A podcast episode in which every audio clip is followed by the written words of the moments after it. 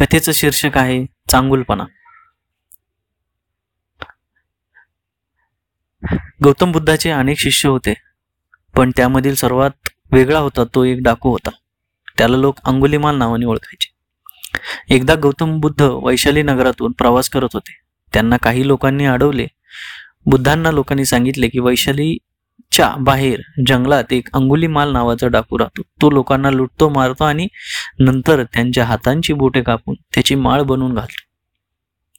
अशा खतरनाक व्यक्तीसमोर जाण्यापेक्षा तुम्ही आज इथेच मुक्काम करा. गौतम बुद्ध म्हणाले मी एकदा प्रवास करण्याचा निर्णय घेतला तर मी वागे वळून पाहत नाही. मला जावेच लागेल. लोकांनी अडवण्याचा खूप प्रयत्न केला. सुरक्षेसाठी सोबत येतो असेही म्हणाले पण बुद्ध एकटेच निघाले. एकटे गौतम बुद्ध जंगलाच्या दिशेने निघाले. रस्त्यात दाट जंगल आले अंधार पडू लागला. तेव्हाच अंगुलीमाल त्यांच्यासमोर येऊन उभा राहिला. गौतम बुद्ध घाबरले नाही. शांत चित्ताने त्याच्याकडे पाहत राहिले. अंगुलीमाल त्यांना पाहून म्हणाला कोण आहात आपण? बुद्धांनी आपला परिचय दिला. अंगुलीमाल बुद्धांना म्हणाला तुला ठार मारून तुझ्या हाताची बोटे माळ बनवून घालेल. भगवान बुद्ध काहीच बोलले नाहीत हसत राहिले. अंगुलीमाल थोडा असहज झाला. तो रागात म्हणाला तुझा मृत्यू तुझ्यासमोर उभा आहे. तुझ्याकडे जे काही असेल ते मला दे. अन्यथा मी तुला ठार मारेल. बुद्धांनी शांततेत उत्तर दिलं माझ्याकडे तर काहीच नाही. मी तर एक साधा भिक्षुक आहे. स्वतः लोकांकडे मागून खातो. अंगुलीमाल पुन्हा रागात बोलला तुझ्याकडे देण्यासाठी काही नसेल तर मारण्यासाठी तयार हो. मी तुला मारून तुझ्या बोटांची माळ बनवून गळ्यात घालेल. त्यावर गौतम बुद्ध त्याला पाहून हसले. त्याने बुद्धांना विचारले तुला मरणाची भीती वाटत नाही? बुद्ध म्हणाले मी तुला का घाबरू? तू पण माझ्यासारखा मनुष्य आहेस.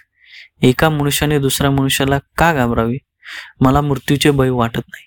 जर मला मारून तुला आनंद मिळणार असेल तर निसंकोच तू माझा वध कर. माझा मृत्यू एखाद्याच्या प्रसन्नतेचे कारण बनत असेल यापेक्षा मोठे माझ्यासाठी काहीच असू शकत नाही. तू निसंकोच माझी हत्या कर. अंगुलीमालाच्या हातातनं तरवाल पडली.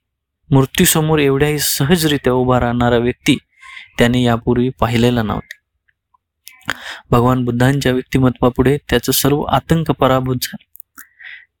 त्याने भगवान बुद्धाचे पाय पकडले. बुद्धांनी त्याची गळा भेट घेऊन त्याचा उद्धार केला आणि त्याला आपला शिष्य बनवले. यातून आपण काय शिकलो? की एखादी व्यक्ती कितीही वाईट असली पण जर तुम्ही तुमचा चांगुलपणा नाही सोडला तर तुमचं कुणीही काही बिघडू शकत नाही. सत्या प्रत्येक वाईट गोष्टीला झुकवावी लागते. अडचणीने समस्यांना समोर बघून घाबरणे निरर्थक आहे. शांत मनाने त्याचा सामना करा. धन्यवाद मित्र मी आशा करतो की ही कथा आपल्याला आवडली असेल.